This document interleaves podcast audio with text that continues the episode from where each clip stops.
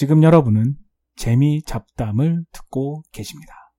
미국 자동차의 나라죠. 아 오늘은 좀 컨디션이 안 좋아서 목소리가 좀 이상한데요. 괜찮은 것 같기도 하고 목소리가 좀 잠겨서 목소리가 좀 깔리면서 괜찮은 것 같기도 하네요. 아 아무튼 미국 자동차의 나라죠. 그 미국에서 제일 많이 팔리는 차가 뭘까요? 어, 우리나라랑은 좀 틀리게 미국에서는 픽업 트럭이 가장 많이 팔립니다. 우리말로 쉽게 말하면 트럭이죠. 어, 소형 트럭. 한국으로 치면은 포터? 현대 포터? 근데 여기서는 포터보다는 약간 뭐 사실 크지도 않아요. 뭐 비슷해요. 비슷하고 틀린 점이라면은 한국에서는 주로 상업용으로 쓰이지만 여기서는 개인용으로도 많이 쓴다는 것. 어, 미국에서 2016년 8월까지 가장 많이 팔린 차들 리스트를 뽑아왔어요. 1위가 포드 F 시리즈, 2위가 쉐비 실버라도, 3위가 램 트럭, 1, 2, 3위가 트럭으로 리스트를 채우고 있습니다. 그 4위가 혼다 CRV, 어, small SUV죠. 그 다음 토요타 레브4, 그것도 small SUV네요. SUV가 좀 인기가 많아요. 아무튼 트럭이 인기가 많아요. 그 왜 그럴까요? 트럭은 커요. 미국 사람들 크고 힘 있는 거 좋아하죠. 보통 트럭은 300마력 이상이죠. 보통 여러분이 타고 계신 승용차 그것도 많으면 200마력, 보통 뭐 170마력, 소형 SUV가 보통 170, 180 마력인데 이런 트럭들은 300마력 이상이죠. 350마력. 그 한마디로 힘이 두 배 정도 돼요. 보통 차에. 그리고 크기도 보통 차보다 많이 크죠. 들어가서 앉아보면은 운전석이나 그 보조석이나 굉장히 넓어요. 그래서 굉장히 편하죠. 힘과 크기를 중요시 생각하는 미국 사람들의 문화와 또 하나의 차이점은 사실은 실용적인 면이 있는 것 같아요. 예를 들면 저도 미국에서 좀 한국과 틀린 점이라고 생각했는데 미국은 배달을 안 해줍니다. 뭐 큰 물건을 사도 엄밀히 얘기하면 해주긴 해줘요. 근데 비싸요.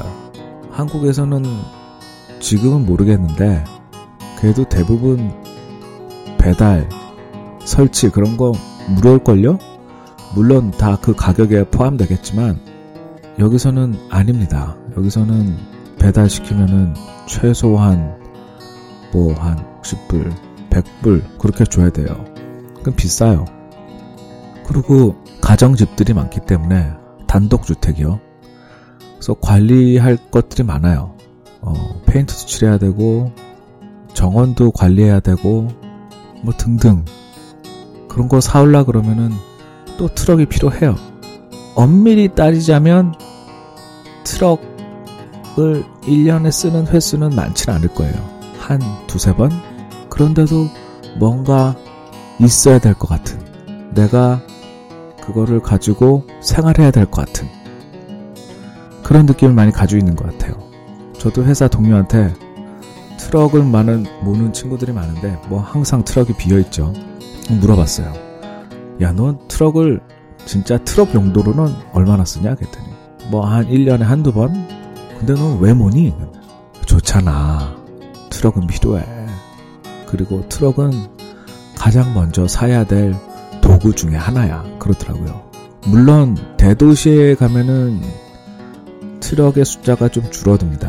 뭐 교통도 복잡하고 사실 대도시에서는 운전도 보통 잘 안 하고요. 대중교통을 타니까요. 어, 제가 살고 있는 도시가 미국의 한 15위에서 한 20위권 정도 도시인데, 아, 시골이죠. 아, 트럭 굉장히 많습니다. 그냥, 그냥 승용용으로 타는 트럭이에요. 그냥 기분이죠. 그 사실 트럭이 싸지도 않아요. 트럭은 보통 차보다 1.5배 정도 더 비쌉니다. 그런데도 트럭을 타는 거예요. 그래서 한국과 미국의 차이점 중에 하나죠. 저도 요즘에 트럭을 하나 사고 싶어서 레인저를 보고 있는데 뭔가 좀 있어야 될 것 같고 집 관리를 위해서 정원 관리를 위해서 뭔가 있어야 될 것 같은데 아, 고민 중입니다. 제가 요즘 어, 트럭을 알아보고 있는 관계로 오늘 재미잡담은 트럭에 대해서 얘기해봤습니다. 추신.